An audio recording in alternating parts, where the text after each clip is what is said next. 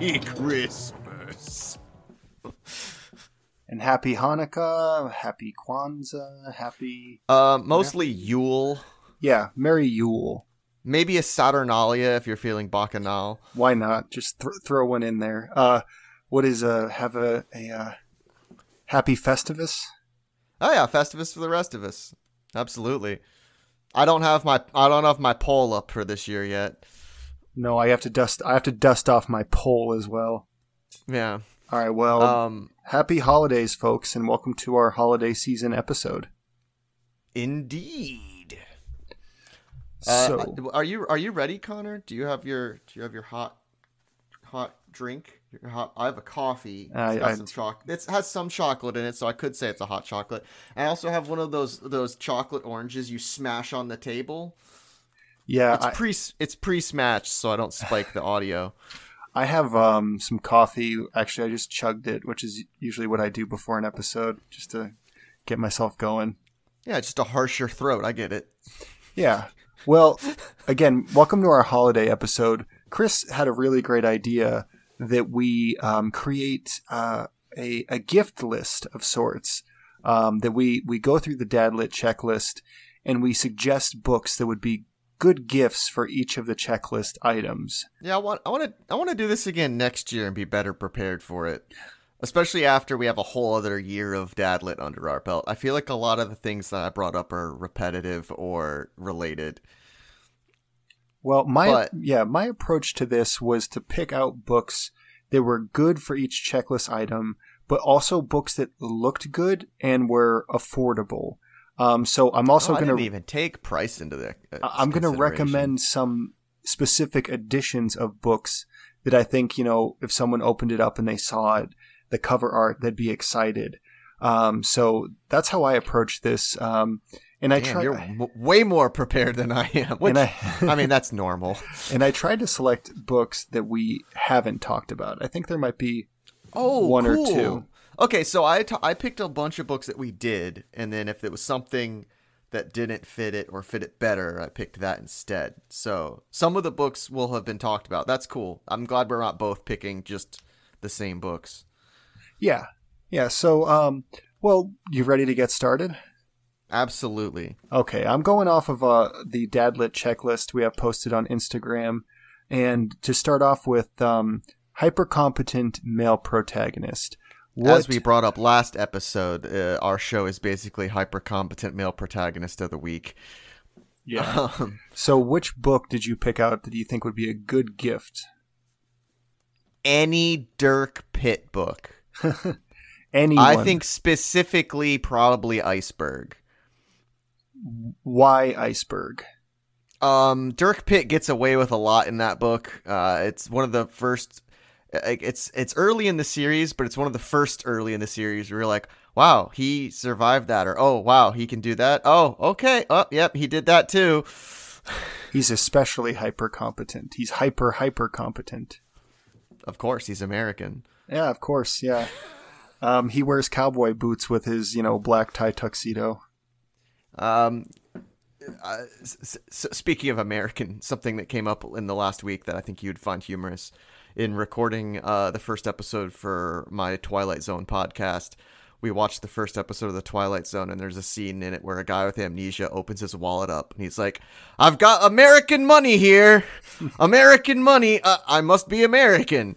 And I'm like, "What a weird bit of dialogue to put into anything." And then I realized that the context of the episode is like space travel, and it came out like in the Cold War era, and I'm like, "Oh, okay." If they didn't mention that he was American, people might get the wrong idea.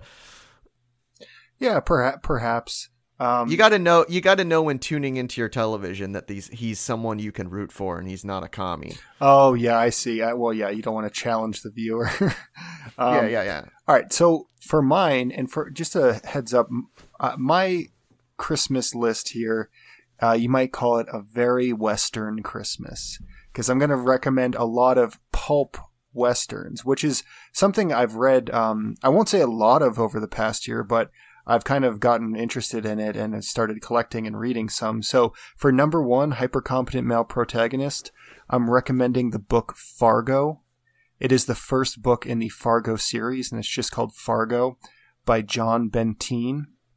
Has anything to do with the movie? Uh, not much, not much. actually, zero. Um, it takes okay, place. That's what I was uh, wondering. I didn't know if it was related at all. Yeah, I've actually I've read a few Fargo books. They mostly take place in the Southwest.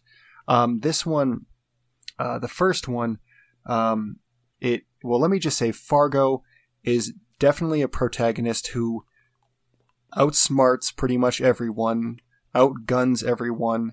Any female character that's introduced, you can be fairly certain that he's going to sleep with her before the book is over, and is just you know the coolest dude ever. Um, he's he carries a what is called a, a, a batanga knife, which is described as being this knife from the Philippines. Um, and he carries, I think he carries a like a, a Remington uh, and a and a, a Remington rifle, a shotgun, and a six shooter. Reming- Remington Steele. He carries Pierce Brosnan. So I'm not gonna. Um, well, I want to talk a little bit about the author, um, and uh, this will be useful information because there's a few more pulp westerns on my list. Um, sometimes a lot of these uh, these um, pulp westerns were written with a house name, meaning um, in in the series, the house name would be the author's name on the cover, but they would have a, multiple different authors, perhaps a rotating, you know, circuit of authors to come in and write those books. Ben Haas wrote the Fargo books. That's his his real name. Um, and I have something here I wanted to share. His son actually put this on the internet, and it's a letter that I believe um, it was written for his oldest son um, on how to write pulp westerns. Um, here's a few uh, selections just to give you an idea of what the Fargo series is like. So he- here's um, some words from Ben Haas, aka John Benteen. Writing westerns, laying aside the background knowledge, requires several points of reference. 1. The hero. 2. The villain. 3. The weenie. Of these three, the villain is most important. All westerns center around a very strong villain. Not until the dimensions of the bad guy are established can the dimensions of the good guy be drawn. Jumping forward a little here. Always, the stronger the villain, the stronger the hero. The stronger the conflict, the stronger the book. Next, before the hero, in importance, comes the weenie, which is the term used in early movies for the reason for conflict between hero and villain. This can be money, girl, ranch, mine, or a combination. It must always involve the hero's honor as a man. Revenge is usually the strongest weenie in a series western. With the villain and the weenie established, the hero and background and subsidiary considerations fall into place. This is not to say that a unique background or idea cannot be the takeoff point for a book, but always, in developing it, the primary questions are who is the villain and why does he want to knock the hell out of the hero? Uh, jumping forward a little bit more, westerns, to be powerful, should be built in terms of Greek drama, Shakespearean tragedy, etc. These bones provide the skeleton on which a real human drama is erected. I think I have one more thing here. Okay, here's the most controversial part of this letter. Uh oh. All westerns are fairy stories and outlets for impotent people. The villain must be larger than life, the hero larger than the villain. These are dream fulfillment books. Always the villain must have enormous dimensions. The hero must have even more enormous dimensions, verging on Superman. But both must be taken down from the comic book realm by characterization. Each, in the final analysis, must be human, subject to doubts and regrets, but driven onward by forces slightly outside his control. So that's uh, some some of the um, Western uh, pulp writing philosophy of uh, Ben Haas, aka John Benteen, um, who I'm recommending that people pick up a copy of Fargo. Uh, you'd have to buy it off of Thrift Books or a- Abe Books, but having a look at it today, editions go for about 15 bucks, and it's a cool little, you know, older, you know, pulp western book. Uh, the cover for the first one, the cover art for the first one isn't that exciting, but I do recommend it as a gift. Hopefully, that little uh, essay of his I read to you gives you an idea of how he he writes with pulp sensibilities, but he seems to be a pretty you know well-read um, writer you know referencing Shakespearean tragedy and, Greek drama. So it's a his his books are are just candy you know they're they're they're they're candy for for your pulpy brain but um, they're also not the worst pulps out there. They're actually pretty good. Thus ending my brief lecture on the pulp western uh, as imagined by Ben Haas. Thank you for coming to his TED Talk. Thank you for coming to my TED Talk. All right, moving forward. Character with signature item. What book did you recommend as a gift? Okay, so I recommend the the, the character with signature items, uh, the book Indiana Jones and the Peril at Delphi. It is a prequel to the Indiana Jones films, and um, it pr- proudly features Indiana Jones and his signature bullwhip. That's awesome. That that sounds good. I mean, I, I would like and it's pulpy as hell. So I think you know. I think that if you if you were to give someone a, a, a gift wrapped book and they open it and it's pulpy, they're gonna smile, and that's a good gift. You know, it's not. We're not recommending like you know uh, you should give them I Claudius because it's everyone should read that. Like this, these are fun books that'll make someone smile, and they they yeah. And they I think I think Dadlit. and I think Indiana Jones is good at making people smile. Also, coming off of the recent movie, whether you liked it or not, you probably want more Indiana Jones. Probably.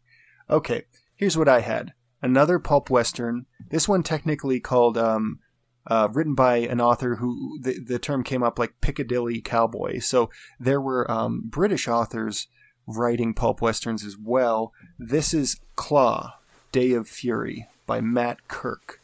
Now, Claw, um, Chris, you may have seen the cover art for this, is about a um, uh, what did they call? Well, you're a blacksmith who I believe his family um, gets killed early on in the book, and his hand gets chopped off, and he fashions a claw to put on his hand and and uh, get retribution on people. And actually, as you do, I, as one does, yeah. You know, I should say up front.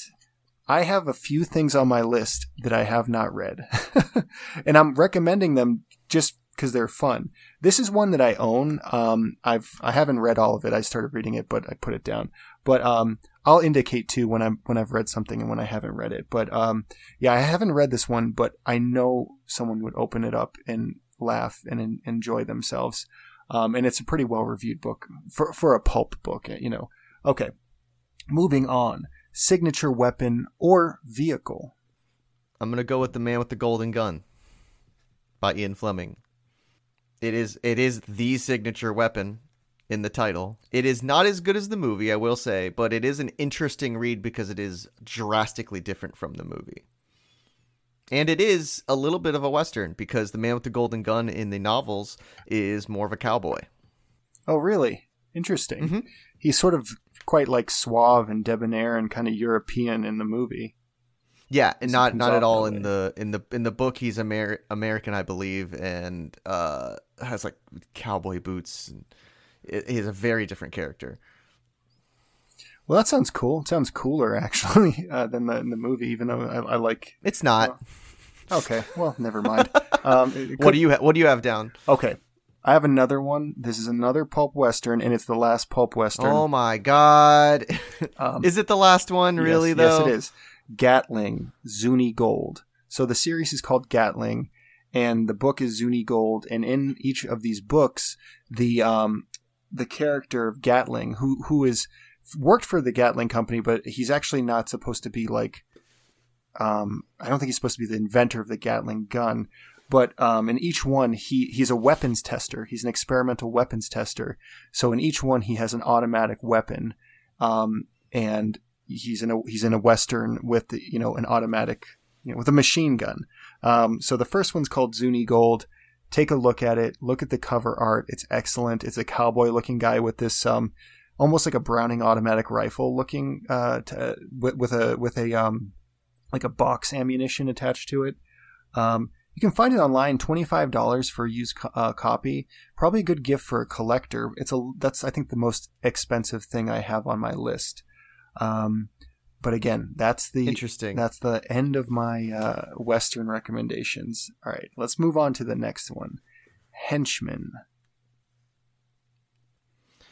Again, I'm gonna have to go with Ian Fleming, the man like James Bond stories are famous for having henchmen, and I'm gonna go with probably the most famous henchman that appears in the books, at least, uh, Goldfinger, featuring the henchman Oddjob. Okay, that's good. It is one of the it is one of the books that is very close to the plot of the movie. So if it's if if, if you're shopping for someone who is a fan of James Bond and has seen the movies, I don't. They might enjoy it. They might not. Uh, and oh, I see. I see you've got something in your hand there, Connor. Uh, but but regardless of if they've seen it or not, I think the book is pretty good. Okay, well, I'll tell you what. I um I have a Bond book as well as my uh, henchman uh, selection. Uh, It's Doctor No. Oh, that comes up on my list later. There's not.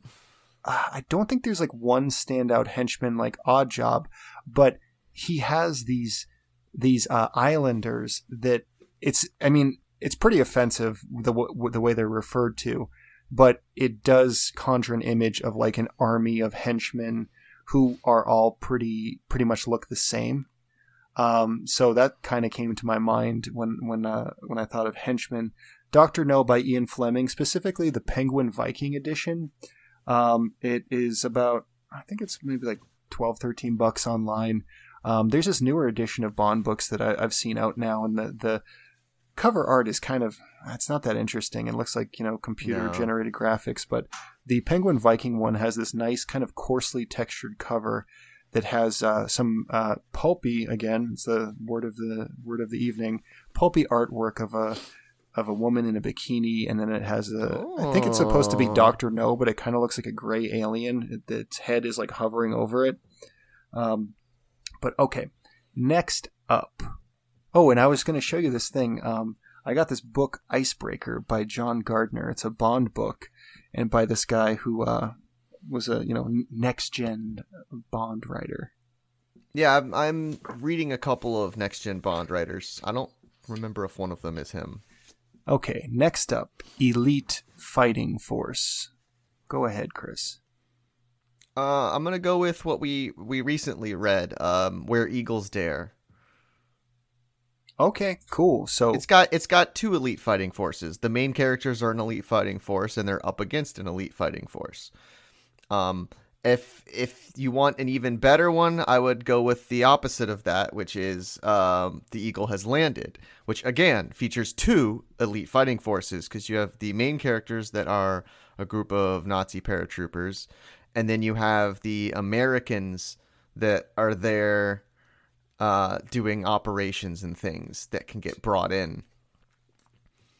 Okay, that's good. You know, I feel like if I was more, if I was better read in the in the Tom Clancy books, I would recommend something there because I'm, I think you know, in like Rainbow Six and all that Rainbow stuff. Six, Um, yeah. but but We I'm do need to read that eventually. That was what was originally pitched to us to read for Tom Clancy, Yeah. and we instead uh, vouched for um, Hunt for Red October because of you know obvious reasons. It is like the most well known, and the movie's great, so that definitely swayed us.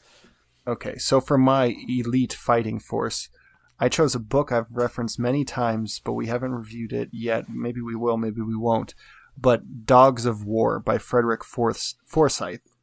Um, this is a book about uh, the main character is a mercenary, and he has a team of mercenaries he works with. Um, and together they organize a massive, violent well, it's not massive actually, they, they organize a violent coup in this small uh, African country.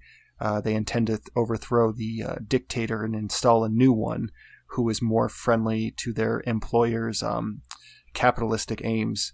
Um, and the, the mercenaries in it are all pretty hardcore. It's a small group of guys who are all pretty um, buff and ma- macho. And uh, I, I enjoyed the book. Um, there's a hardcover edition, 1974. It's going for about. It's not for, for or it's a first. It's a first edition hardcover. Not that expensive for a first edition on thrift books. Um, it's it's just this red cover, and it's got two Mauser C96 um, automatic pistols, uh, like resting across each other. Uh, the Mauser is another uh, rather iconic looking gun that I, I sometimes go down uh, rabbit holes learning about.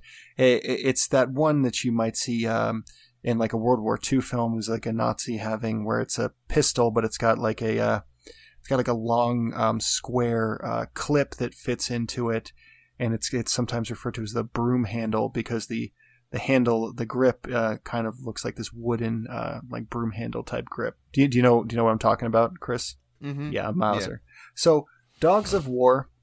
Uh, I I really like that book. I can see why people would read it and think it's boring, but I don't know. I really enjoyed it. Again, and it's also like a logistical thriller because it's pretty much it's it's mostly about them preparing to do this thing. Okay, up next, technician class characters. Um, take your pick of Michael Crichton books. Almost all of his main characters and supporting cast are technician class characters. Oh, I did take uh, my pick. Okay, good. Uh, I'm interested to hear which one you pick. If I'm gonna pick one, I'm probably gonna go with Sphere. Sphere is uh, about a group of technician class characters under the water dealing with science stuff and you get a, quite a lot of different types of technician class characters in that. Okay. Chris, I want to ask you a question. Oh, okay. Are you familiar with the phrase power bottom? Yeah, of course. So for the people at home, power bottom in a in a uh, domination scenario is uh, you know typically uh, a person positioned in the bottom might be considered the submissive in, in, a sort of the person taking it the person taking it and in most situations the person taking it is generally submissive because right. you imagine the person giving it being very dominant. Right. But in this situation a power bottom is the person that is dominant but also taking it. I want to introduce you to a new concept building off of that. I'm talking about the power side what Ooh, what Let me give you an example. The the power cuck? The power side. Um, this would be this is a character who's a side character um, in a in a novel, but they exert such a powerful influence over the story that they might be remembered or regarded or appreciated like a primary character. Oh my god, can we add this to the checklist? Is this can can power side be a new checklist item? Well, if they're I think if they're a power side, they're probably a technician class character because those side characters are usually technicians. But this is a okay. Let me just talk. I'm talking about Doc Thorne from The Lost World by Michael Crichton. Now I don't know if you you remember that character. Um, when I read The Lost World, I was really uh, I liked this part of the book, and I was so surprised by it that there's a lot of um, detail and information given about the preparation for their their mission to uh, is is it Isla Sorna they go to in that book? Um, uh, Isla Nub- Nublar. Nublar. Okay, and they one of the people that helps them, and I think he goes with them too. It's been years since I read it. Is this engineer who specializes in uh, high performance uh, outdoors equipment, from vehicles to like smaller communications equipment to to like clothing and boots. He's an expert on gear and his name is Doc Thorne.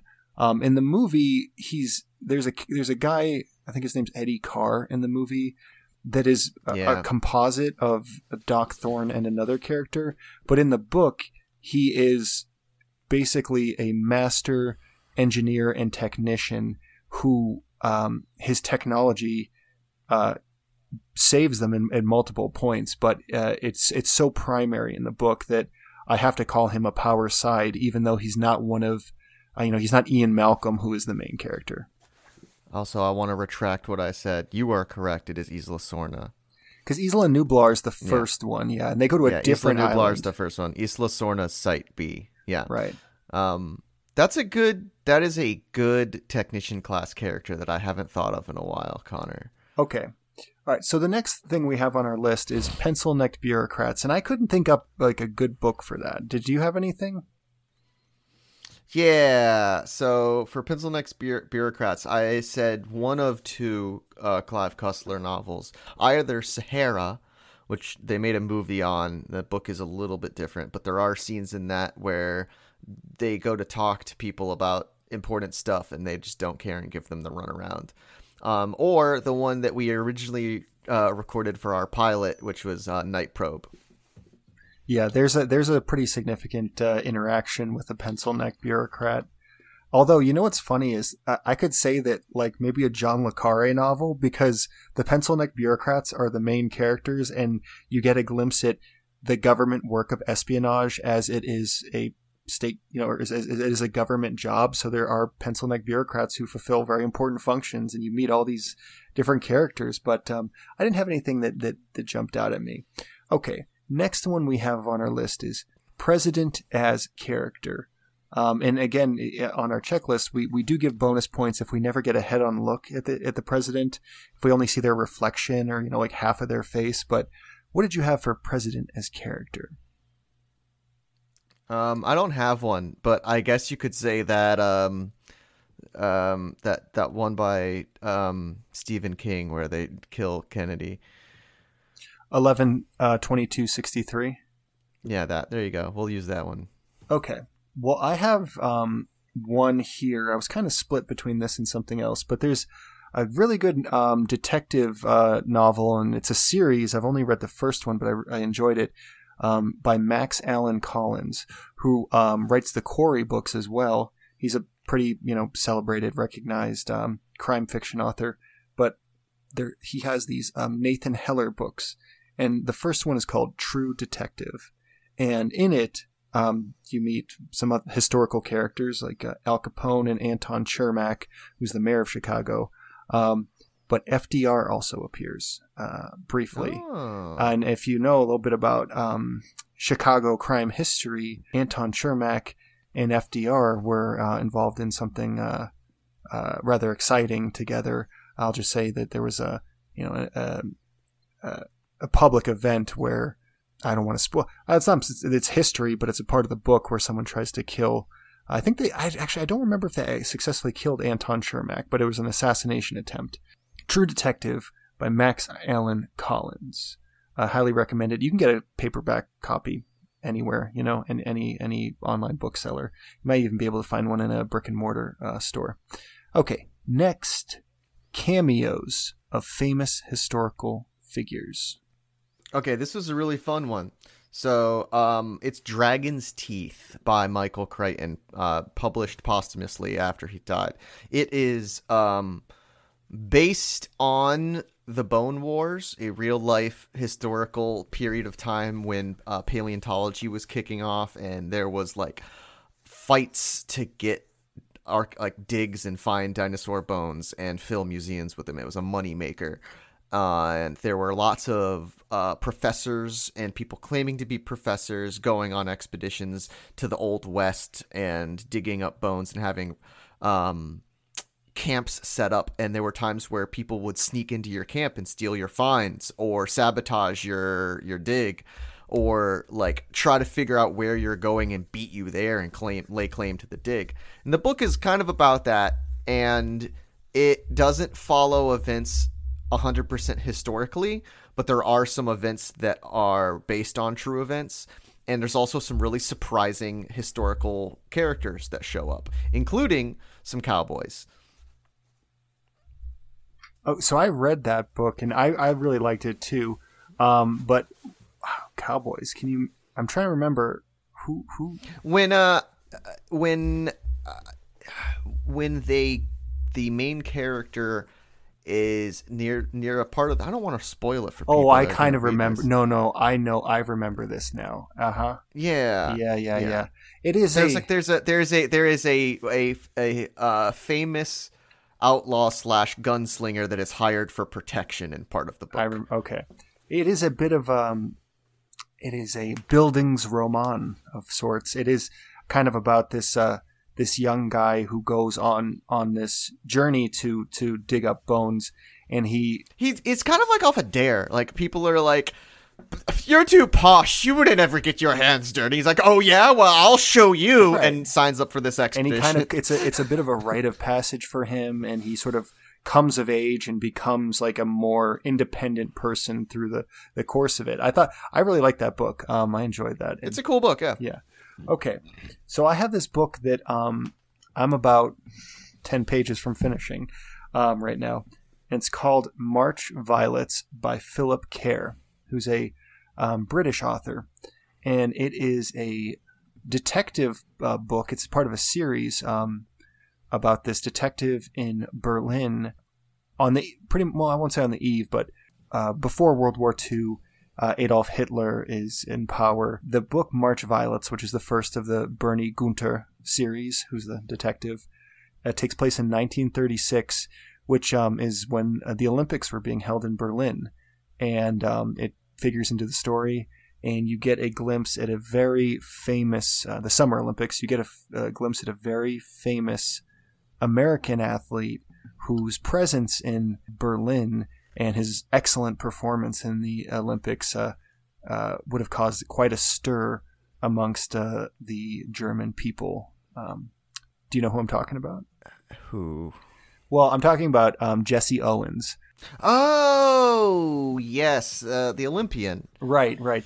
And you know, I was thinking about this particular um, checklist item, and I had to kind of like remind myself. We're talking about cameos, so you know, we've read, I've I've read, you know, historical novels where historical figures are characters, but in terms of a cameo, I kind of had to think a little bit more. I'm like, who's someone that just kind of shows up briefly? So, yeah, and I would describe Jesse Owens as a cameo in this.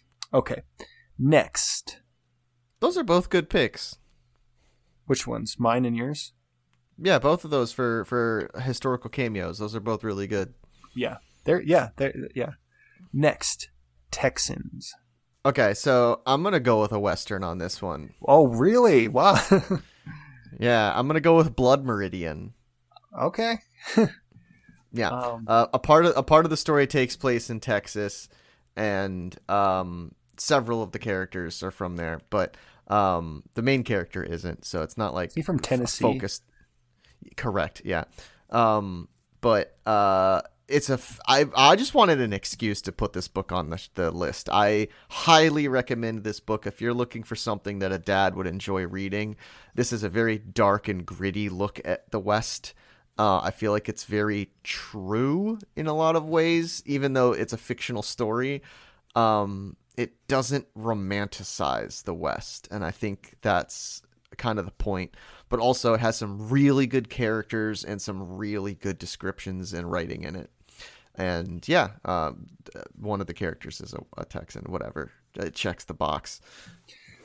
Okay. Um uh, mine's a western as well, but it's a little bit of a You said there weren't any more. Actually, I did. Sorry. Well, it's not a pulp western. It's actually a pretty um. Well, it, it's called News of the World by Paulette Jiles, and Okay. um, it got made into a movie. Um, but the story is about this uh, civil Civil War veteran living in Texas, and um, at the time of the story, uh, a lot of children who were uh, kidnapped by the Native American tribes were being returned to the white people and um, this is a story about a girl who gets returned, and this character, Captain Kidd, um, it is his responsibility. He's retired from the military, but he's kind of regarded as just you know a good guy and reliable guy.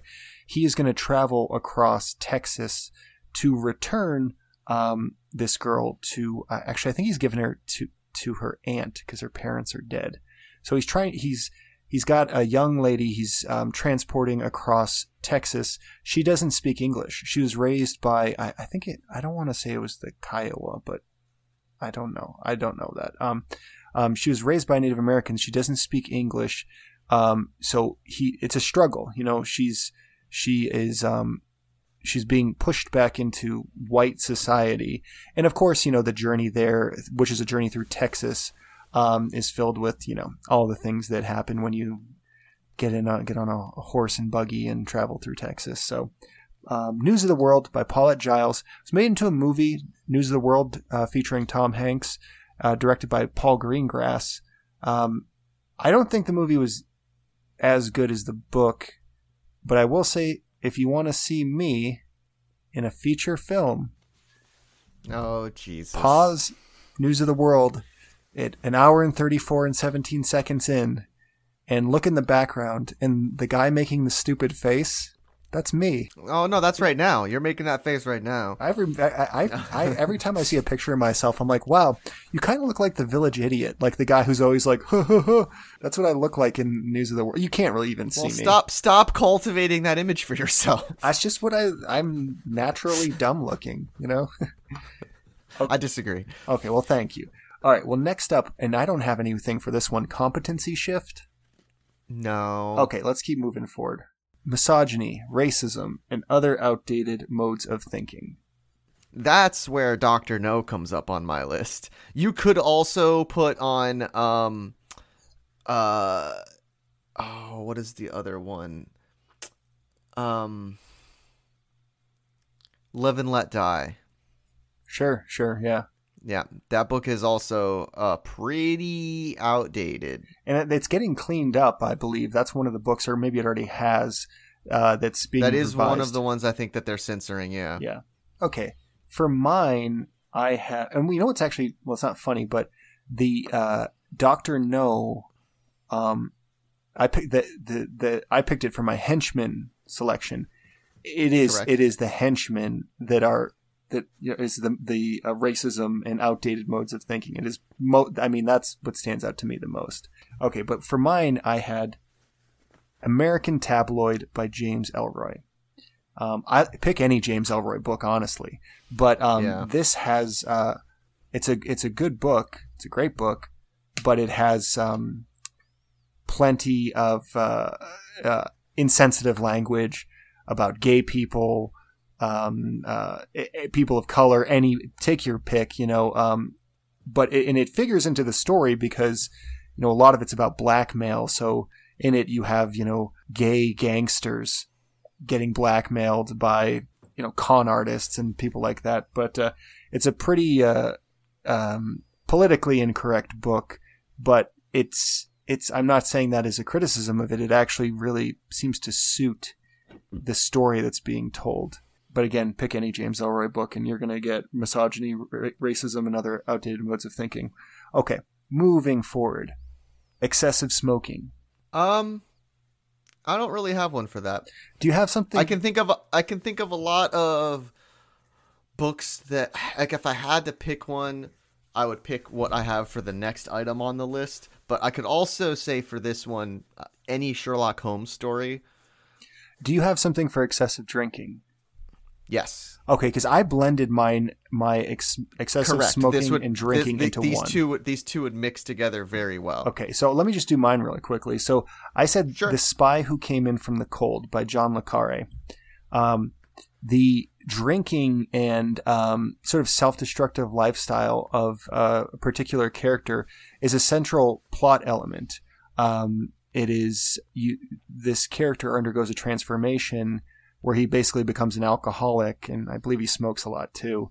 Um, in order to uh, well, in order to to put out a, a certain public image. So lots of smoking, lots of drinking, lots of talking about. Well, it's not a lot, but his his drinking becomes a problem for other characters. So the spy who came in from the cold by John le Carre. What did you have? Um, I have um again pick any Philip Marlowe story by Raymond Chandler. Um, they're noir. I love them. Their their dialogue is like the like iconic noir dialogue, and they're always talking about drinking. Like every few pages, every time characters are meeting up, there's drinks being poured, and there's just as much smoking going on. Yeah, that's a, that's a good one. That's if I had to recommend if I had to recommend one for a gift, I would go with my favorite one, which is Farewell My Lovely. okay. Very good. All right, moving forward. Cold War context slash Red Menace. What do you have for that one? So this one is, I mean, there's so much to pick from because the Cold War is is such a motivator for thrillers and you know spy novels and whatnot. I kind of just pick something off the shelf that I'd read semi recently, and it's the last book of the Liam Devlin series. It's called Confessional. And let me read the back for you. His code name is Cuchulainn. He's a ruthless hitman planted in Ireland by the KGB.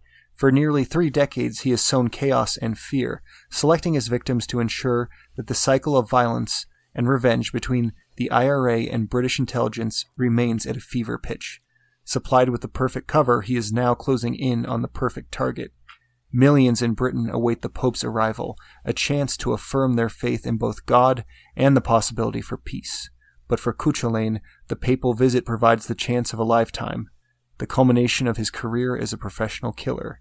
Even the KGB has lost control of the rogue assassin, and only two people can stop him Liam Devlin, the retired IRA gunman hated by the British, and Tanya Voronova, the beautiful daughter of a KGB general. If they fail, Cuchulainn promises to bring an entire nation to its knees, leaving it without a prayer.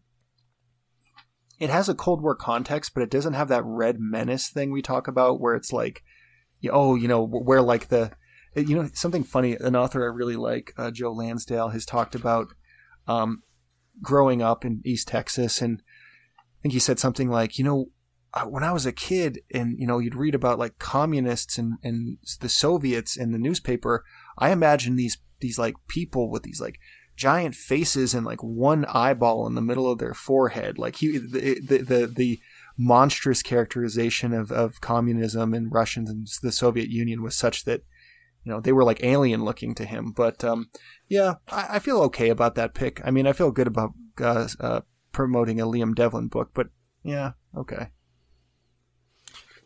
Um, I feel like I'm on one note here on this one. I'm gonna go with a couple more Ian Fleming picks. Um, so much spy literature is Cold War context, um, and I think the two picks that I have are really interesting for opposite reasons my favorite James Bond book and movie uh, from Russia with Love, which is about two agents being played against each other uh, to kind of like start shit between two countries, and um, it shows a little bit of what the first James Bond book does really well. So Casino Royale does a really good job of um, taking place during the Cold War and putting James Bond against ideals that he isn't expecting to come to terms with. And there's some really good personal discussion at the end of that book about spies, spycraft, and um, point of view that I think is really interesting. Okay, that's a good. Uh, yeah, I, I like uh, "From Russia with Love." Is uh, that's a, that's a very good one because it does have that iconic um, you know east versus west um, uh, element to it that is that is more along the lines of the Red Menace kind of you know uh, dynamic we're talking about. Um, okay, up next, gratuitous sex scenes. Did you have anything for that? No, but you could pick any Clive Cussler. I was really. going to say this. I did, not one didn't come to mind, but I thought of Dirk Pitt. You know. Um, yep. Okay, salvage operation. Okay, so for salvage operation, uh, I thought of Raise the Titanic. So did I. That's what that's what I picked yeah. out. And get a good get, get there's It's cool, so audacious. Yeah. It's such it's such a ridiculous concept to put in a book of, hey, we're going to have uh we're going to bring the Titanic up and you and get there's a nice there's plenty of nice paperback editions that have like the Titanic on the cover, so it's a cool gift yep. as well. And again, this there's a sort of like audacity to to the book, you know, raise the Titanic. So again, but it pulls it off. It pulls it off. It, again, it's one of the early books and if I'm I don't know if we've really touched on it but my opinion on Clive Cussler is that he's best in his early books um, and I think uh, Raise the Titanic is about around the turning point where they start becoming um, more I don't want to say pulpy, but more um, sensational. Okay, so that this is this is uh he's starting to to shift here, like the first, but he hasn't gone fir- too yeah, like far. The, the first four, the first four or five books, I think, are really tastefully done as adventure novels, and I think after that point, he starts becoming sensational. Dirk Pitt becomes more of a, a Mary Sue, more of a hyper competent male protagonist, and they're still good. Don't get me wrong; they they just get a little bit eye rolly. You start you start reading lines, and you go, oh, okay. Okay, so um, next on our list, we I have fails the Bechdel test. I don't I don't have anything good for that. I do. Okay, go ahead. Friends of Eddie Coyle, one of the first books that we talked about, because it's just a bunch of guys talking about guy stuff and talking to each other about sandwiches and ball games and crime. You know, I will say, okay, I was gonna say, you know, at the end, um, there there's a DA character who, I think it's like in the final pages of the book, they have this conversation about um, Jackie Brown. Oh, kind of a spoiler alert here, but they, they're having this conversation and they're like, he'll go to jail, he'll get out, he'll do it again. This is just the cycle. This is what happens. But I was going to say, well, you know, she's in there, but they are just talking about a male character. Correct, and she isn't talking to another female. I don't believe. Yeah, you're right. it's you're just right. a bunch of it's just a bunch of boys being boys. Yeah, so I don't. That's a great pick. It is very much, you know, the friends of Eddie Coyle. Yeah, they're all a bunch of dudes. Um, Yeah, vil- um, okay, villain monologue. I don't have something for villain monologue. I do have something for villain anti monologue. uh, I would say for villain monologue, uh, your best bet. Even though we've talked about how like henchmen and villains are like iconic for James Bond books, I think they're much better in the Isaac Bell series by Clive Cussler. Uh, most of those books are co co-authored, and they are they they take the James Bond paradigm and like setup, put it into the old like the the new West, like the the turning turn of the century West, and every book features some sort of fun, colorful villain that would that would be right at home in a James Bond movie, and they all have something to say. So they all have some sort of fun monologue to when they get confronted by the main character. Um, if I was gonna pick a couple, I would say the Cutthroat, which features Jack the Ripper, and uh, the Thief, which is one of my favorites of the series. Um, that is about like uh, a German provocateur trying to um, influence politics via Hollywood. Okay, interesting. Okay, well, I'm gonna read some more Isaac Bell books in the future. So, but that's a good. Okay, good gift. Um, okay, so for mine, I picked villain anti monologue, or uh, for villain anti monologue, I picked a novel. Uh, it's a very popular spy novel. It's called Tinker Tailor Soldier Spy, and it's a John le Carre book.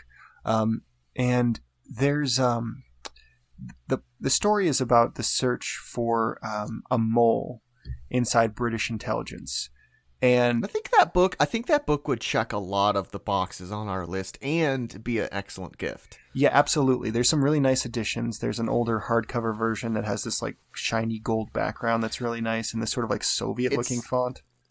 It's a it's a procedural and uh, it's. I, I think it would appeal to a lot of dads. Well- for a, a lot of reasons. Right. And it's his books they're kind of dreary in the sense that you know, they're not action. It's not like a Bond book at all. Um, and in Tinker Tailor Soldier No, it's Spy, an- analytical.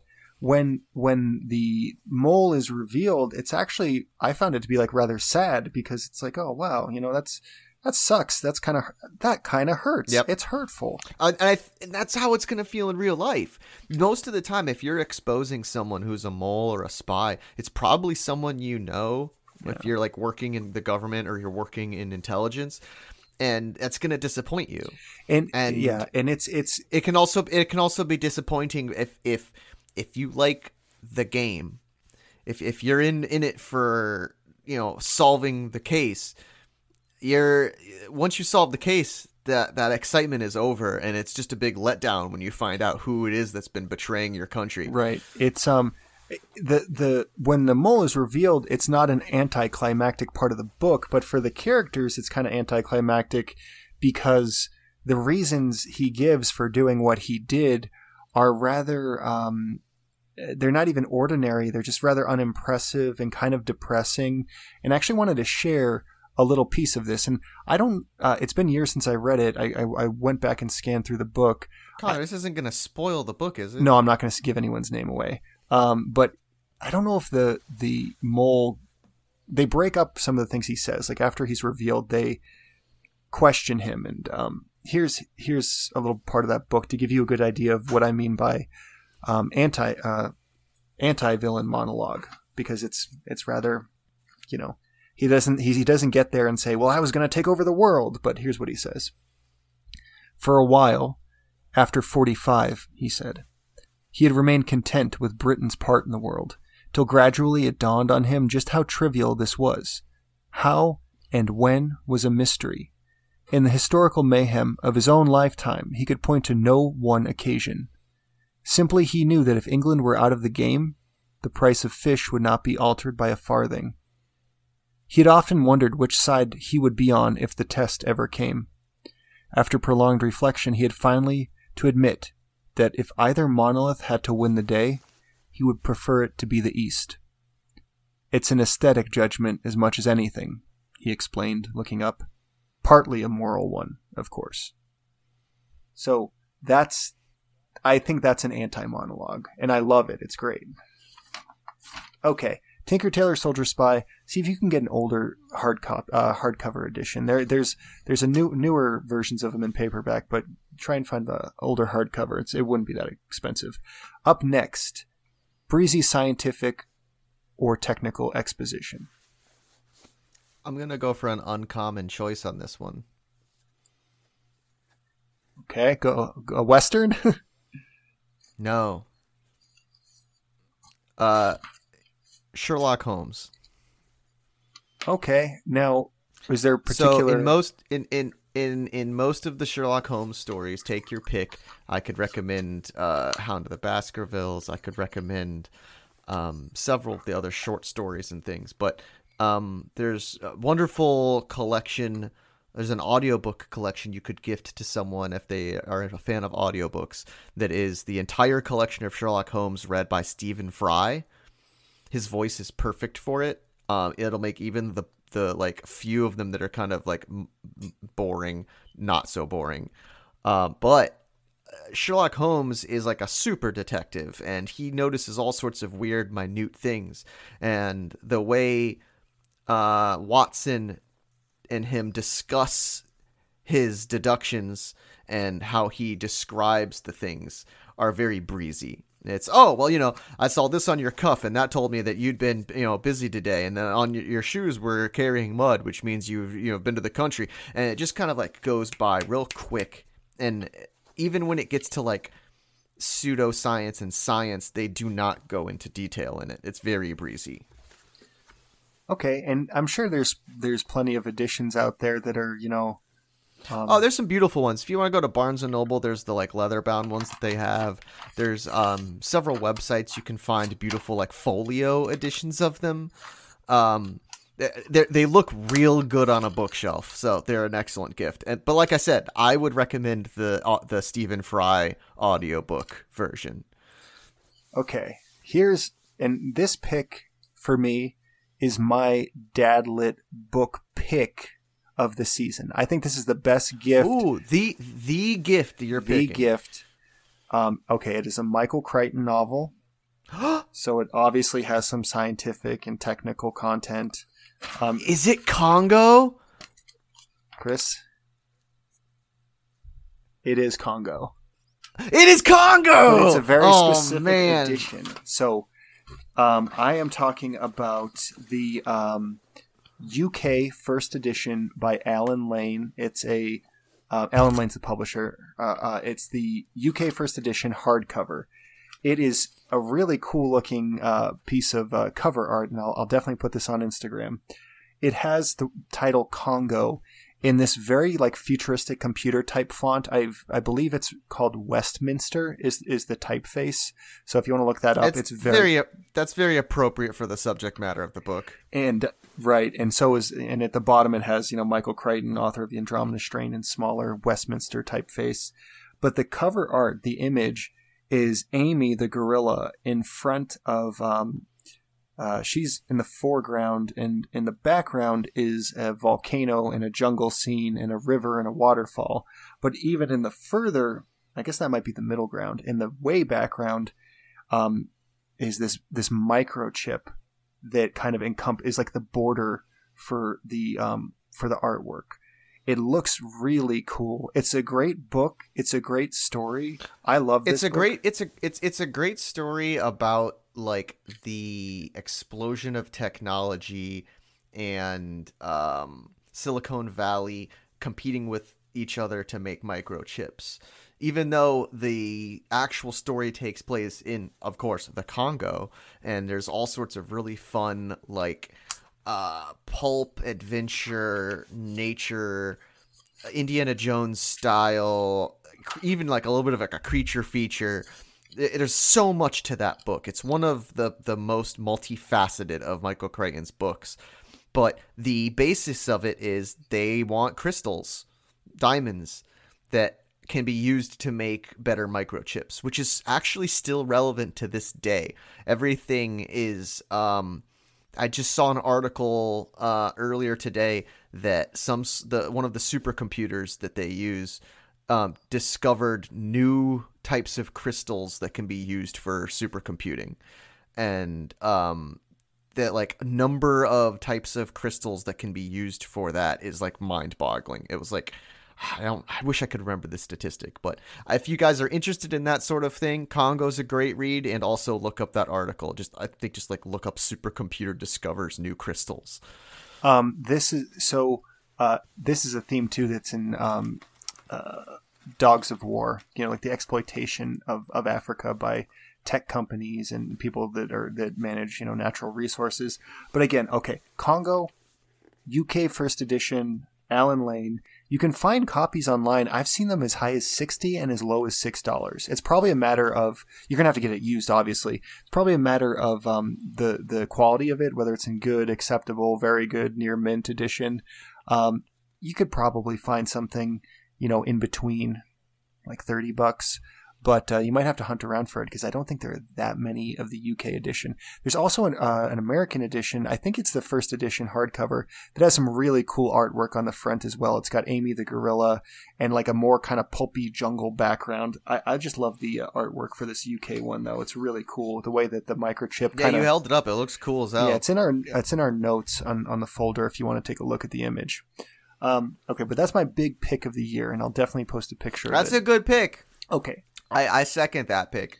All right, next on our list, non-fictional framing device. I'll just say mine quickly because I didn't have anything great for this. Actually, I think it's a great book. It's one of my favorite books now. The Eagle Has Landed by Jack Higgins. Bantam paperback uh, edition. I think you can find it for like five bucks online. This is the same one that I left in a hotel room in uh, New Mexico somewhere. Um, but it's a cool. You hear that, everybody? Yeah. Go to New Mexico and find a free book and gift it to your dad. The Bantam paperback, when you open up the cover, it has these cool, like scratchy pencil like illustrations on the inside of, of a bunch of the characters, including, uh, I think, Heinrich Himmler. That's a good pick. What do you got? All right, so for not yeah, so my pick for a non-fictional framing device is Eaters of the Dead by Michael Crichton. It is a I think the movie's better, but the book is a very interesting book, especially if your dad enjoys like history books or uh, Norse mythology.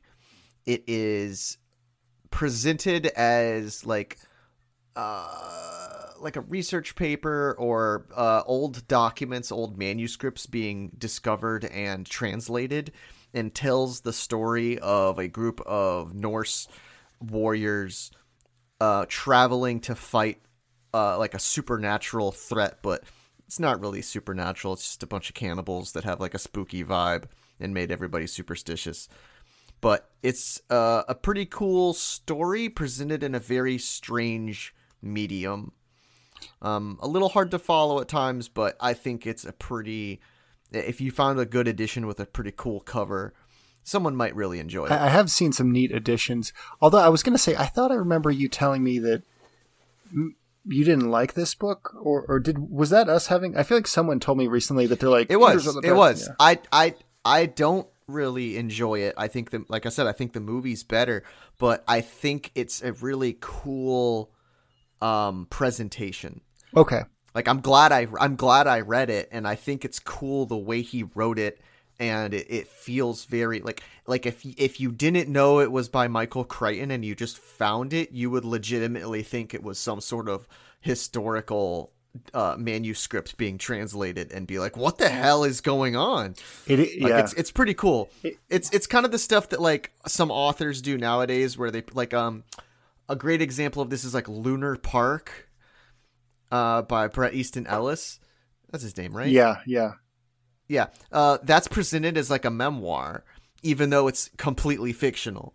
But like, if if you read it as a memoir, it's wild Yeah. and it's like I almost wished I almost wish there was a way to present it and just completely lie to the public and be like this is true 100% true and the the best types of like found fiction films like uh Blair Witch Project when that came out and people were saying that it was like just somebody's footage that they found and published like that kind of stuff is always really fun if you can keep that suspension of disbelief Well, that's a great pick. I, you know, when I didn't even think that non-fictional framing device like the, the um, Eaters of the Dead didn't even come to mind, but that is a that is a good pick. Yeah. Um, okay, let's go ne- to the next one, which is nuclear warheads. I don't have a pick for this, or rather, my pick for this shows up later on the list for better reasons. Okay, I picked something that's not um, political or military thriller. It's actually science fiction. Um, it's called Lucifer's Hammer. Um, Oh, yeah, by Larry Niven and Jerry don't, Pournelle. Don't, do do do not spoil this for me because I I have this book and I want to read it. I own it. Okay, let's leave it at that then. Um, yeah. Uh, it's. I don't know what you can say about it without spoiling it too much. Do you want to just like read the back of the book? Well, I don't have it in front of me, but there's the paperback. The the the paperback edition's kind of cool looking. I've just seen it all throughout my life. Just this, the, it's one of those books that just keeps, you know, you, you you see it at a used bookstore, at a new bookstore. But um, yeah, I don't want to say too much about it. If you think that it's uh, we might spoil something. Um, Yeah. Okay. I, all I can say for the audience is, um, out of science fiction that we discuss on the podcast, I think that one sounds dad lit in a way that I don't think we've ever discussed on the podcast. yeah, I think. And I kind of want to. I kind of want to do it now. Well, I think dad lit science fiction is going to be more like hard science fiction as opposed to soft science fiction. And when I say hard science fiction, I don't mean like difficult to read science fiction. There's definitely. I mean- there's definitely a place. There's definitely a place for pulp sci-fi on the list, though. but I, I do think that that it's the hard science fiction, meaning it's more rooted in science than um, than sort of imaginative speculation. And um, I yeah, think hard hard sci-fi is a lot more about the science and uh, less about the fiction, where soft sci-fi is a lot more about philosophy and ideas. Well, Arthur C. Clarke would be a great example of, of hard science fiction. Um, and I just think that it'll, it'll check off more dad lit boxes and just has a gen- generally has a more dad lit vibe. But you're right too, because the soft science fiction has some of those more pulpier, like you know, hyper competent male protagonist elements as well.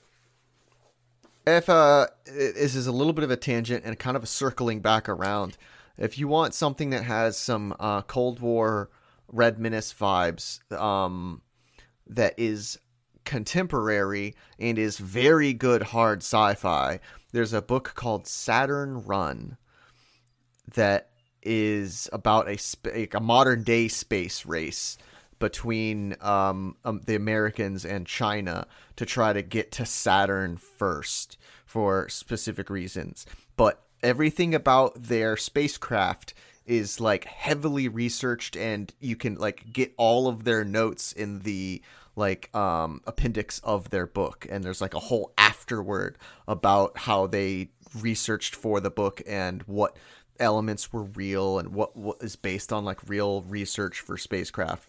It's really fascinating. It's really really hard sci-fi. Okay, let's uh, let's go on to the next one. Multiple moles. Uh, for multiple moles, I did where uh, where eagles dare. Oh, that's that's good. That's good. Okay. Here's here's what I've got. Who goes there by John Campbell. oh, wait, we're just we're just sticking with the science fiction, man. Yeah, it's like the list that you made is the, my shopping list. Like if if people wanted to shop for gifts for me, those are all of your picks. So I thought that was a good a good use of the multiple moles thing. And if you if you but but think about it, even if you don't But is it well, if you don't like if you don't even if you don't like horror or science fiction or not that you don't like it, you just it's not what you typically read.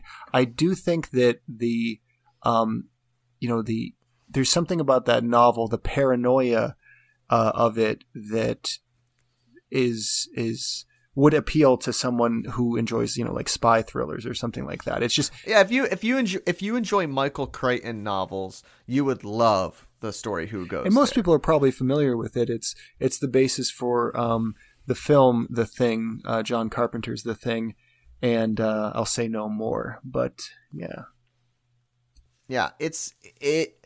I would argue that it's one mole, but well, we'll let the I, I know, that occurred to me as well, but uh, but it's a technicality. Um, it it has the vibe. It has the vibe of paranoia better than any story I've ever read. Right, which is I think part of the multiple moles thing is is the paranoia and anxiety. Okay, but moving forward, next up we have experimental technology. Yeah, what you got for that? Okay, actually, I have another science fiction novel which I guess you'd kind of have to if it's experimental technology. I, I, I do as well. Okay, so this is a novel called Blind Lake by Robert Charles Wilson, and the uh, hardcover edition has this really cool, like, um, insectoid-looking alien creature on the front. Um, and what Blind Lake is about, uh, it takes place in a research facility that's, I think it's just kind of a stand-in for Area 51. Um, and it is about these scientists who are using these um, telescopes to view something like 50 uh, to view a planet like 50 billion light years away. And they're observing alien life on this planet. And the aliens there are these giant um, like carapaced very strange looking creatures. Um, and strange things start to happen um, I don't want to give too much away, but um, well, I won't give. Uh, oh, that I I kind of want to read that. That sounds interesting. The experimental technology is the telescopes because they are these. Um, uh, these quantum computers are involved in operating the telescopes, and basically the the human scientists who are using the telescopes to view this, you know, um, 50 billion light year away species don't even understand how these telescopes work. They, the, the telescopes have oh, become oh, like uh, intelligent, basically. Um, cool. It's been it's yeah. been a while since I read it, but I remember really enjoying it, and I think it's regarded as Robert Charles Wilson's like one of his like not better novels because he's written some other stuff that is like more it's like highly regarded, but I thought it was really good. So, Blind Lake by Robert Charles Wilson. See if you can get a copy of the uh, hardcover with the really cool alien on the front. Okay. How about you? Um, for experimental technology, I have The Storm by Clive Cussler. It is one of his series that we haven't discussed, at least not at depth on the pod it is um, one of the Numa stories. It's um, he has a series of books that focus more around the operation of the the National Underwater Marine Agency, and there are like after Dirk Pitt goes off to do like like special projects and things um, someone else takes over like the main operations of Numa, and it's about him and his side character, and they're very reminiscent of Dirk Pitt and Al Giordino. Um, it's a character named Kurt Austin and his like Brooklyn uh, sidekick, and um, it's they they're a lot more about projects and like science and technology than the Dirk Pitt books, which are a lot more like high adventure. Um, some of them are pretty good, some of them aren't. The Storm deals with um, nanotechnology in an application to affect the weather. And it's really interesting the science discussed in it of how you could take uh, nanomachines and spread them out on the surface of the ocean in an area and affect the temperature of the water by either reflecting sunlight away or by letting the sunlight absorb into the like nanotechnology and heating the water up. And you can change um, convection and air current and stuff and make storms or in like influence the movement of weather. And it's it has like a pretty cool like Elon Musk type Bond villain involved and some uh, shady foreign deals um, and of course horrifying nanotechnology That sounds cool. I I, I um kind of want to read it next. I'm I'm going to finish this book. it's I- good it's it's pretty good as we're going through these things, it's tough because I'm going to finish this one book tonight, and I'm like, "Man, what am I going to read next? And I get like anxious, and I'm like, well, you got to have something good, but you know, you're gonna read the race maybe, maybe. Okay, moving forward. Next up, we have gun porn. Um, mine is, uh, you know, it's a, a lot of these books I read a long time ago. I don't remember if it has any of those like. uh, It's kind of about about like one gun, basically, and it's the uh, Day of the Jackal by Frederick Forsyth. Um, that is a cool gun yeah, it's it's not. Uh, I mean, gun porn can also refer to, you know, throwaway descriptions and of of guns, and I almost this is about like you know, I almost yeah Yeah. I um it's about glorifying guns though. It's about like really showing off and uh lifting a gun up on a pedestal. well it, it does That- that, yeah. That story does it. What, what, um I almost said persuader uh, for similar reasons. what, yeah, Um, that's a good good one. But I th- but but I thought about it longer and I settled on something else that we've discussed. Um Fire in the Hole. Uh, the short story. Yeah, the short story. Oh, it has the Um, RPG. Fire in the yeah, the bazooka. it has the RPG, it has the um, rifle, and it has um, the main character's um, revolver. So there's quite a few guns mentioned, and they um, definitely describe them at length and draw a lot of attention to them. Okay. Um, that's a good one. I think you know we, we didn't rate that story super high as as Dadlit. It, I, I enjoyed the story, but it, it just uh, maybe in a different time and place, I might think I more think of, if- of that story. I just think if your dad likes guns, I think he would enjoy that short story. Okay. Next up, we have vehicle porn. Uh, Connor, please read the race. Okay, well, mine's also That is an- the, um, either the race for me, or I also put the chase down. The, the the chase we discussed on the podcast, and it is like the introduction for the red locomobile that f- is featured in a lot of those books. I have to give it to the chase as well. Yeah, because not only do they discuss the locomobile, they discuss the motorcycles in that. They discuss the trains. There's a lot of vehicles. Uh, that if if if the book had centerfolds, it would be a vehicle. Okay, now there are n- th- th- I I haven't seen any like really excellent editions of that, so any paperback one is good. Um, all right, Yeah. next helicopters. I don't have one for helicopters. I tried to think about one for helicopters. Several things came to mind, but none of them are really about helicopters or feature them predominantly. Um, but most of them are other things on my list, so I'll just hold off. So I didn't really have anything great either. I was gonna say like maybe like Black Hawk Down, um, but I, I, I so I started looking for helicopter books that looked cool. So admitted, admittedly, this is this is one of them I have not read, but I'll post a picture of it online and it looks cool. Um, it's called Low Level Hell uh, by Hugh L. Mills Jr. with Robert A. Anderson. Um, and the, the cover art, art has one of those smaller, um, like combat helicopters, not an Apache, but the kind of bubble looking ones that, that seem like they're really Like agile. It's not a Huey because the Hueys are like look a little more bulky. like a whirly bird. Um, let me let me uh, read the description here. The Aero Scouts of the 1st Infantry Division had three words emblazoned on their unit patch low level hell. Um, it was then and continues today as the perfect, concise definition of what these intrepid aviators experienced as they ranged the skies of Vietnam from the Cambodian border to the Iron Triangle. The outcasts, as they were known, flew low and slow, aerial eyes on the division in search of the enemy. Too often, for longevity's sake, they found the Viet Cong and the fight was on. These young pilots, 19 to 22 years old, invented the book as they went along. Um, so it's about like low level helicopter pilots in Vietnam who. That sounds yeah, pretty cool, actually. shit. So I have not read the book, but if you like helicopters, I'm guessing you're gonna like it. And it's again, what, thinking about these things, I think about like when you open up that because you give you give someone a book and like you hope they read it, and you you know when you open up a gift, you kind of want to be, you know, shocked or or excited. So I think that I think this book would really ex- excite people.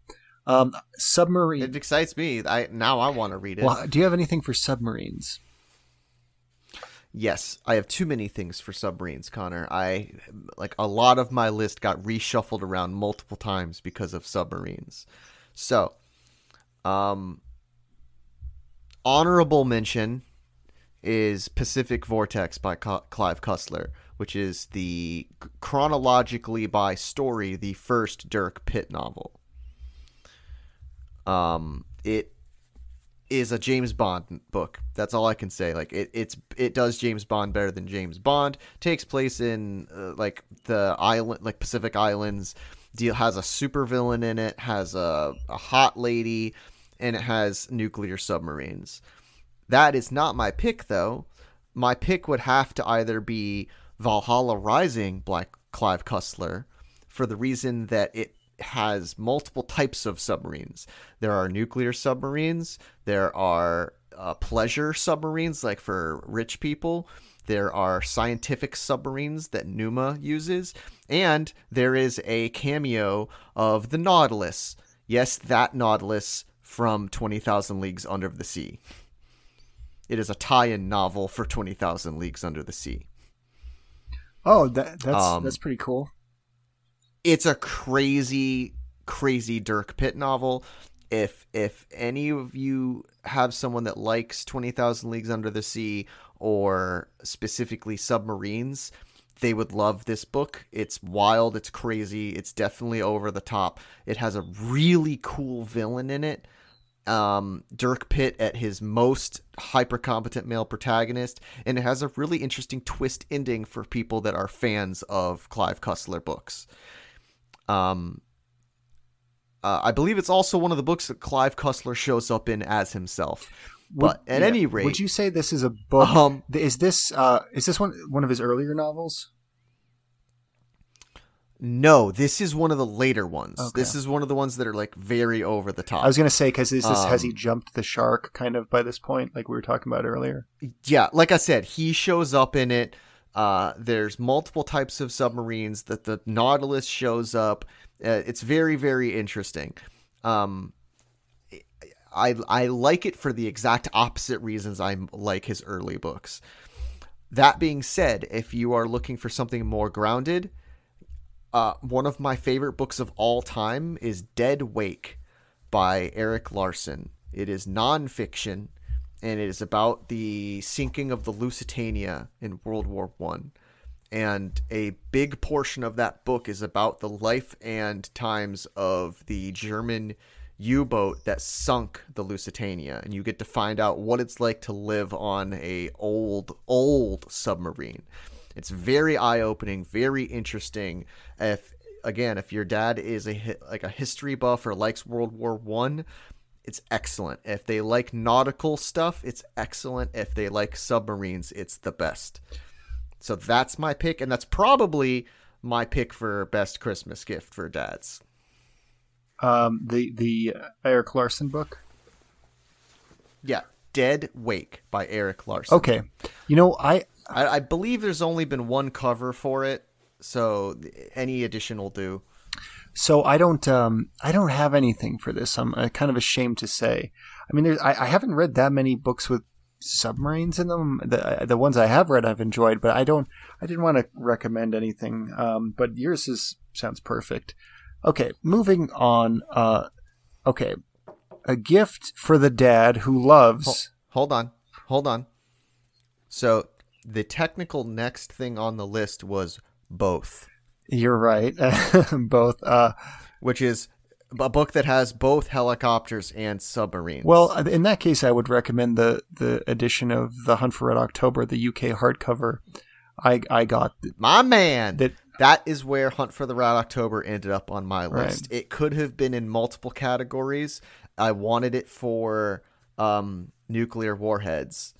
Yeah, but it is it is helicopters and submarines the book. Yeah the, the the uk hardcover edition is really cool looking too. It has this video game graphics on it. Uh, you can definitely you can yeah we talked our, about it. our, if, our, yeah page. if you guys want to know more about hunt for the red october and you want to see that cover i think we posted it on the instagram when we discussed the book.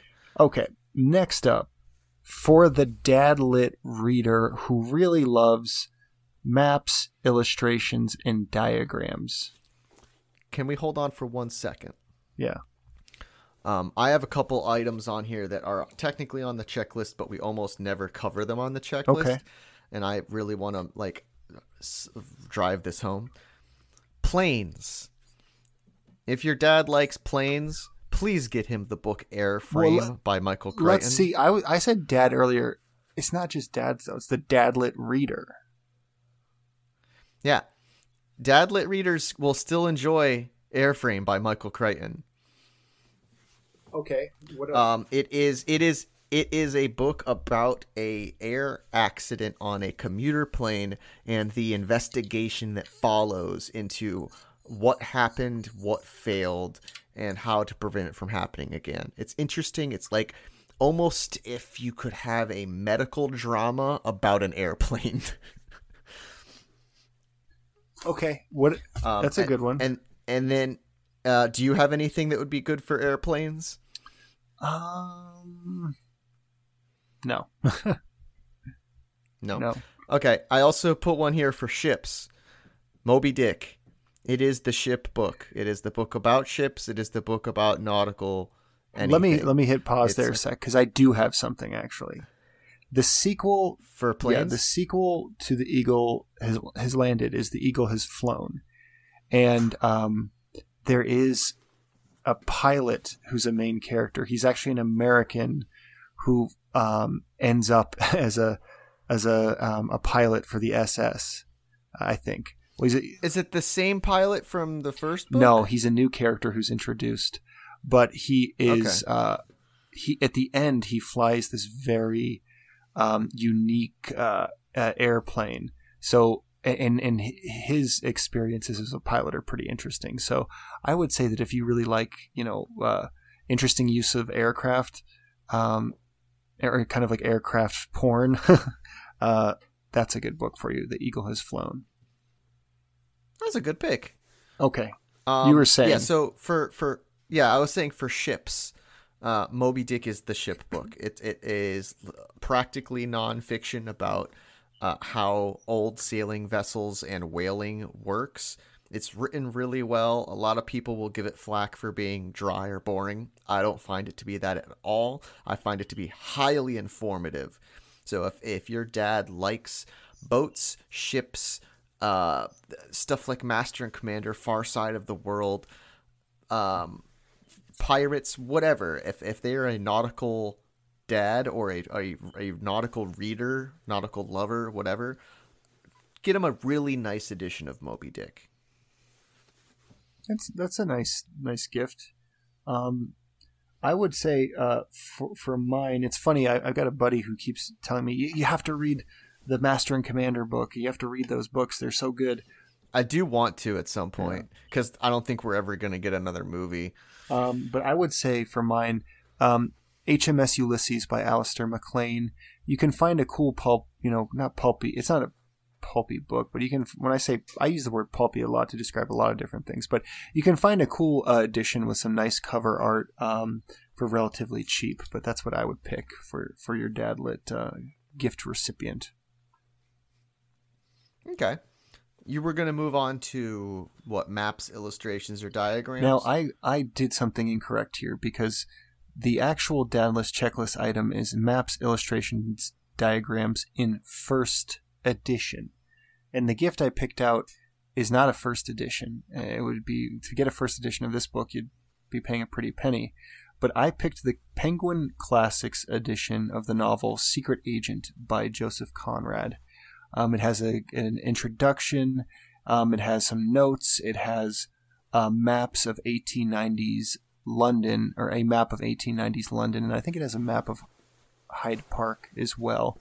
And um, this is this is uh, you know I wouldn't even call it like proto dad lit, but if you enjoy spy novels and you want to read you know um, a, a a variety you know and learn learn about the history of the genre, Secret Agent by Joseph Conrad, Penguin Classics edition, map included. What did you have? Nice. Um,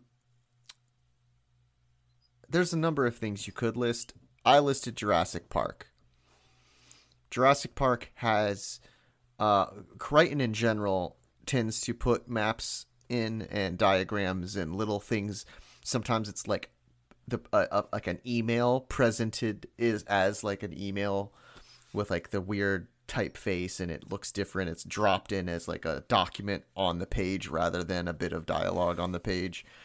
Um, but he in Jurassic Park, he it, it has a map at the beginning. It has every chapter has a diagram of a fractal and has a bit like of exposition kind of i guess about fractals and chaos theory. And there are several diagrams throughout the book about specific things about the park and how it functions. You could also pick a, a many clive cussler books when they are about uh, some sort of historic find or excavation. He'll often present maps or a diagram of a ship. Um, those are all really good ones. If I had to pick a Crichton book, um, I think it's Inca Gold. Um, I think is the one that has like a map of like a old Roman battleground in the front of it. That's pretty cool. Sounds good. Yeah, I've seen Inca Gold. I mean, that's a very easily you can get your hands on that book pretty easy. Um, okay, here's the last thing I have on uh, my list, at least. Um, author photo includes one or more of the following: Hawaiian shirt, aviator sunglasses, navy ball cap, antique car, dog. Okay, who did you pick? Okay, I picked Dean Koontz, and he Oh. his is the dog. He's always got his uh, like a might be a, a golden retriever. Um, I think he has two golden retrievers.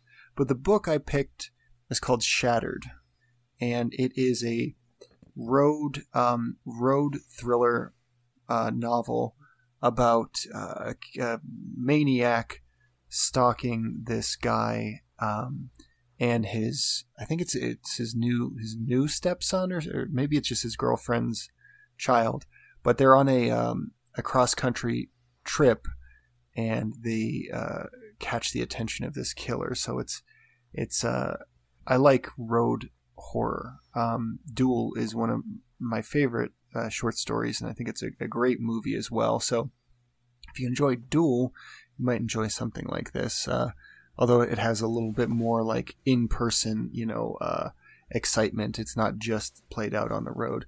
But Shattered by Dean Koontz. There's some really cool looking uh, older paperback editions of Dean Koontz that are really stylish. So I would recommend just doing a go- uh, looking for an edition on thrift books. We we really need to get around to doing something by Koontz. There's a lot we need to get around to. Oh no, I know. There's plenty of plenty of uh, dad lit in the, the coming year, but uh, I think that's we need to get to around to doing a Crichton, and we need to get around to doing a Koontz. Who did you have for this, or what did you have? Uh, Clive Cussler. Most most books you'll find of Clive Cussler have him next to a fancy car, sometimes wearing a Hawaiian shirt and sunglasses. Um, the, the one I mentioned earlier, Valhalla Rising, has a great picture on the back of it of him. Uh, I don't know what edition it was that I read that had it, but um, I don't know why you would be shopping for this specific reason, but there you go. Um, I have a couple more things on my All list. right, go for it. Um, can you think of anything that has uh, chapters have location, date, or timestamps? You know, I couldn't. I, I tried to. I looked up a couple books where I thought it would have this, um, but they didn't. What did you pick for that? I picked 61 hours, the Oh. Lee Child. You know, I thought it. I. I thought of that because you've been recommending it to me, but I haven't read it, so I that was one of them I didn't want to put on there. But okay, that's good. I'll recommend it, and I'll say it's got timestamps because it counts down. Um, did you have anything for? Is it part of a series? I just thought that the Liam Devlin books would be great if you wanted to buy someone like I'm surprised you didn't say the precinct books. oh the 87th precinct. Well, those would be good Yeah. gifts. There's so many of them, but you could buy someone all four of the Liam Devlin books, and that would be a cool little four you know- four is a four is easy. doable. I was gonna say you, you you could do crazy stuff where like when I first got into Michael not Michael Crichton when I first got into Clive Cussler, uh, I found almost all of the Dirk Pitt books available at some person's yard sale and bought them all. And you could do something like that for someone who's like a fan of a series or you want to introduce them to a series that you think they'd like. I was just thinking maybe like the 87th precinct would be kind of a cool thing to like just get a dad like a chunk of and just be like, here you go, here's your next year worth of reading. Yeah, I would do. I I, would uh, give um, and the Liam Devlin ones. It's such it's such a doable thing though. It's four books Yeah, and they're four- all pretty four short. is much more They're doable. not that long. so- Yeah. Um, I put down Thunderball by uh, Ian Fleming specifically because not only are the Bond books a series, but Thunderball is the beginning of a trilogy within the Bond books that is worthwhile to read, and you could get all three of them for someone as a gift. Um, the first one is Thunderball. The second one is uh, On Her Majesty's Secret Service, and the third and final one is um, You Only Live Twice. Those three books tell the story of Bond's like main nemesis, Ernst Stavro Blofeld, and it does something in the books that never make it into the movies, which is talk about his backstory and like how he became a career criminal and like mastermind. It's really interesting, and it's one of the reasons to read Thunderball. So that's my pick. Okay. Um, and finally, um, do you have anything for? Is there a large print version at your library? Um. No, I'm afraid not. I put green eggs and ham. Perfect. We discussed it on the podcast. Yes. Uh, it, perfect. Um. And it, that does include uh, illustrations in the first edition as well. So It does. and bo- uh, uh, train and boat and Schmeisers. whatever. Yeah, yeah, sure. They referenced the the Israeli Uzi at one point. Yeah, go listen to our episode for more. Um, so yeah, this has been good. Uh, it's definitely an interesting exercise. Um, So before we wrap this up, big big takeaways. I think if you want, if you if you have someone in your life who enjoys dad lit, meaning they like military th- thrillers, police procedurals, political thrillers, nautical fiction, action adventure, pulps, stuff like that, stuff we talk about. Um, my big holiday rep- uh, recommendations would be a nice Michael Crichton first edition. Uh, Like I said, I recommend the Congo um, UK first edition. It's just really cool. Um, I also think it would be kind of fun to get them some pulpy Western novels. Um, in particular, I've I've enjoyed the Fargo books. Um, I think that would be a fun thing to do.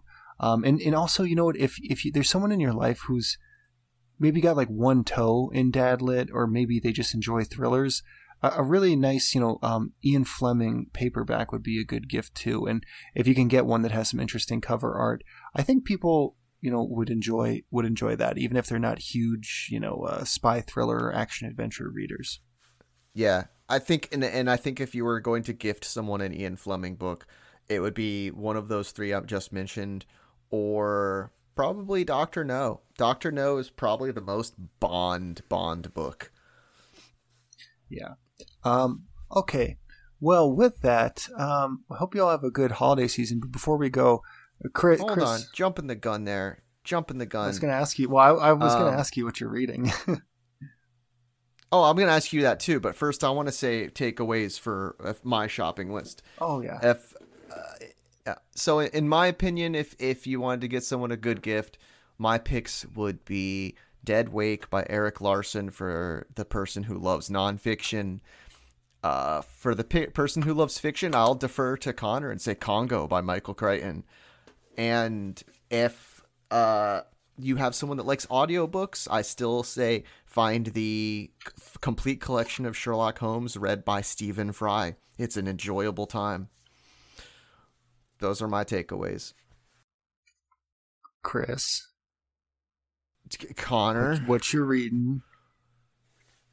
Um, so I'm still going through Colonel Sun, a James Bond book not by Ian Fleming, and today I also started The Hogfather by Terry Pratchett for some some Christmas time reading.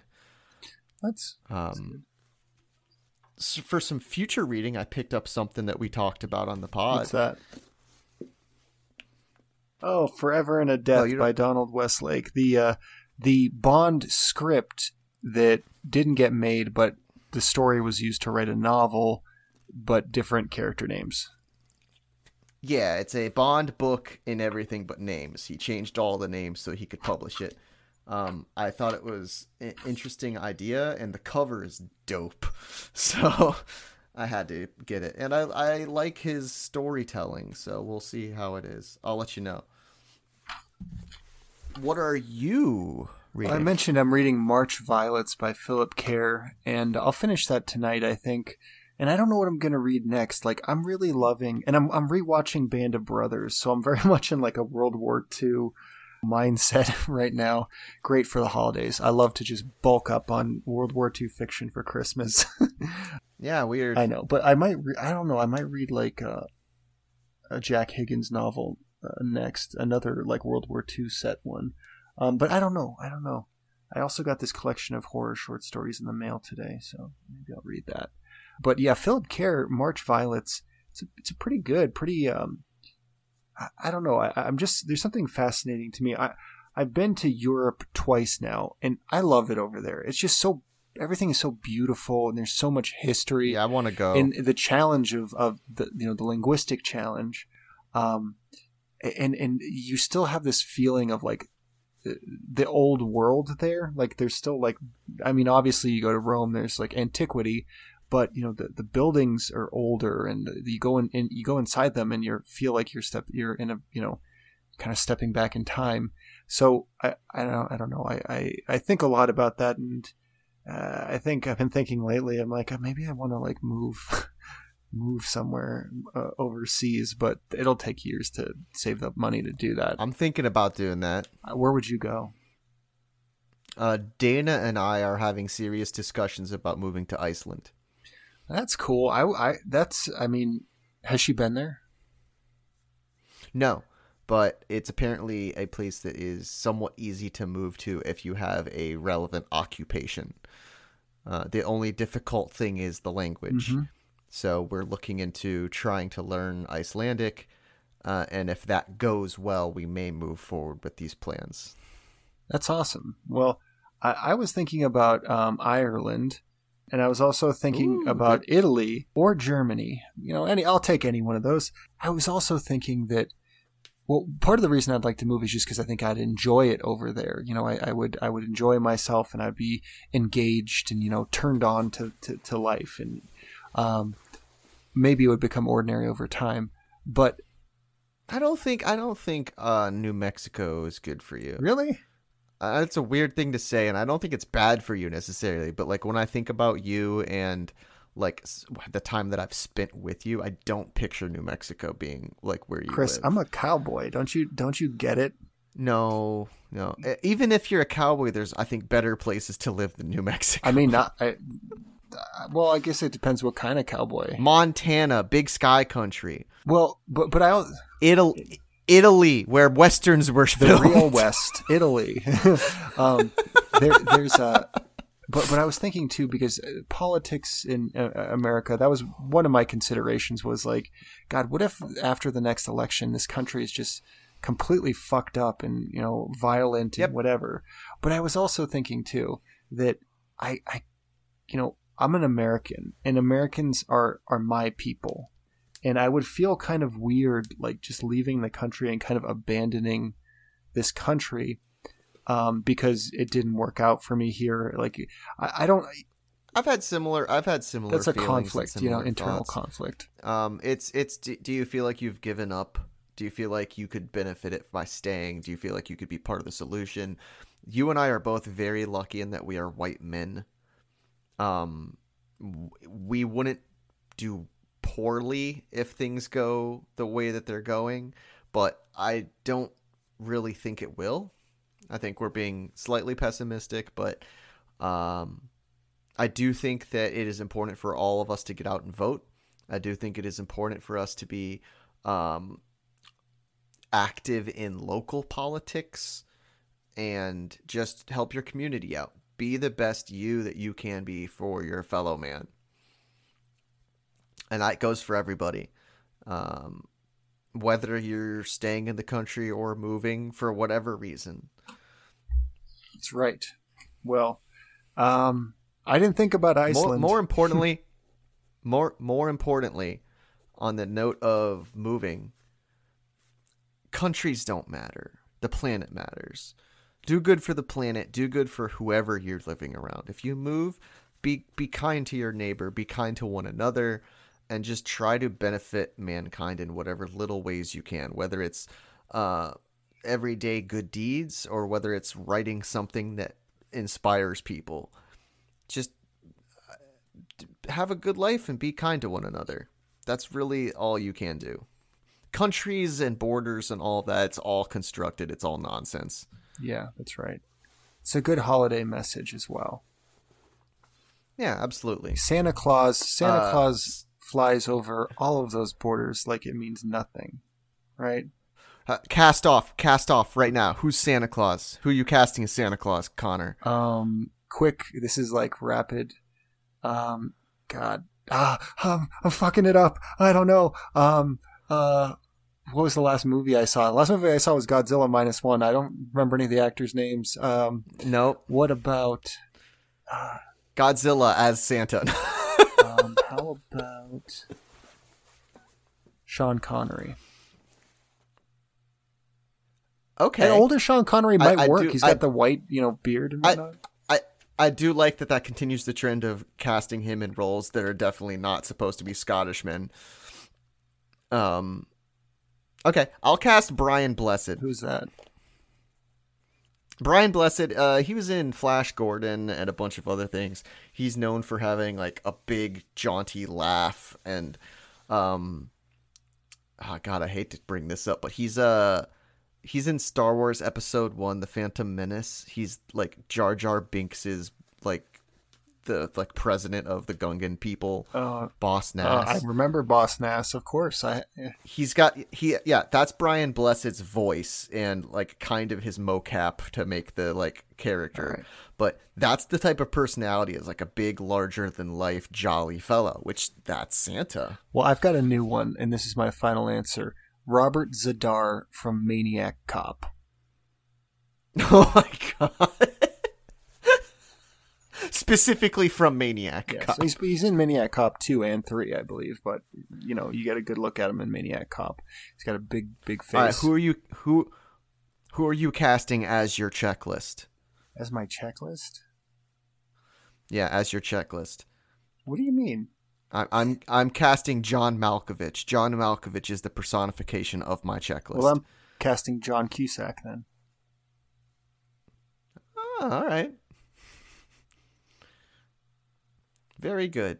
Very good. This has been nonsense, and I love it. Well, a Um, Merry Christmas to you. Before we go, before bef- before we go, everyone go see Godzilla minus one. Uh, Connor, what did you think of it?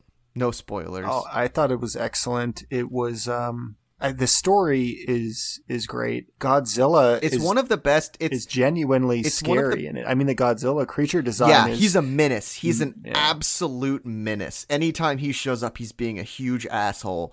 And uh, the way they use the classic theme is just terrifying. It's great. Um, and I was gonna say, it's uh, it would it would appeal to dad lit readers because it is a great war film that just happens to feature Godzilla. it's a it's a post war film. It it is, but a lot of the things that it touches on is is about the Yeah, war. absolutely. It is yeah. about uh, survivors, survivors' guilt, and uh, politics following World War II. And the the name for those of you that are confused, uh, Godzilla minus one. What does that mean? Because World War II brought Japan to zero, it like ruined and broke Japan, and then Godzilla shows up and brings it even lower, which is brings it to minus one. Um, Get the kids in the car and take them to Godzilla minus one now. phenomenal film. It's a good monster movie, like legitimately scary monster movie. Uh, it's a wonderful, just like I said, wonderful war film, post-war film. All of the actors knock it out of the park. It's a compelling story with, uh, I think, some really good points and emotions brought up. And the effects are phenomenal. I don't know how they did some of it. It's really interesting to me that some of the visual effects looked like models, but weren't um there's like a scene where they show like a, a train in Japan and I thought it was a model and I like knew in my mind it couldn't possibly be but it, I think they used like a tilt shift on the visual effects to make it look like a model. Uh, but it's a phenomenal piece of cinema and a phenomenal movie. One of the best Godzilla movies I've seen. If it's still in theaters, go see it. And if it's not in theaters, when it comes out at home release, buy it for a gift for somebody. Yeah. All right. Well, with that, happy holidays. Uh, hope you have a really good one. Happy a happy New. Year to you as well. And uh, Go go put a Yule go put a Yule log on the fire. Go put out some milk and cookies for yourself. Uh, en- enjoy a nice read while you're under a blankie. Uh, and uh, dream of sugar plums dancing in your head, and then uh, wake up on whatever holiday you celebrate and be kind to your your fellow dream man. of sugar plums dancing, and then Frosty comes with uh, an MK2 suppressed Sten gun and rakes them with it, and then pulls off their um, sugar plum uh, uniform and reveals that they are actually undercover um, Fallschirmjäger German paratroopers. Multiple moles. Exactly. starring Brian Blessed, coming to theaters never. Okay. Uh, dad you Dad later, you later. everybody.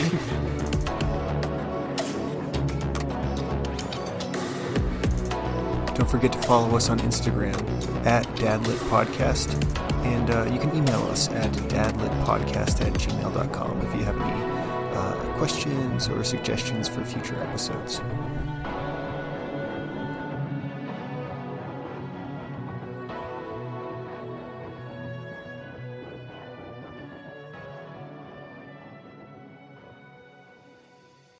Get out of here. Just don't ask questions.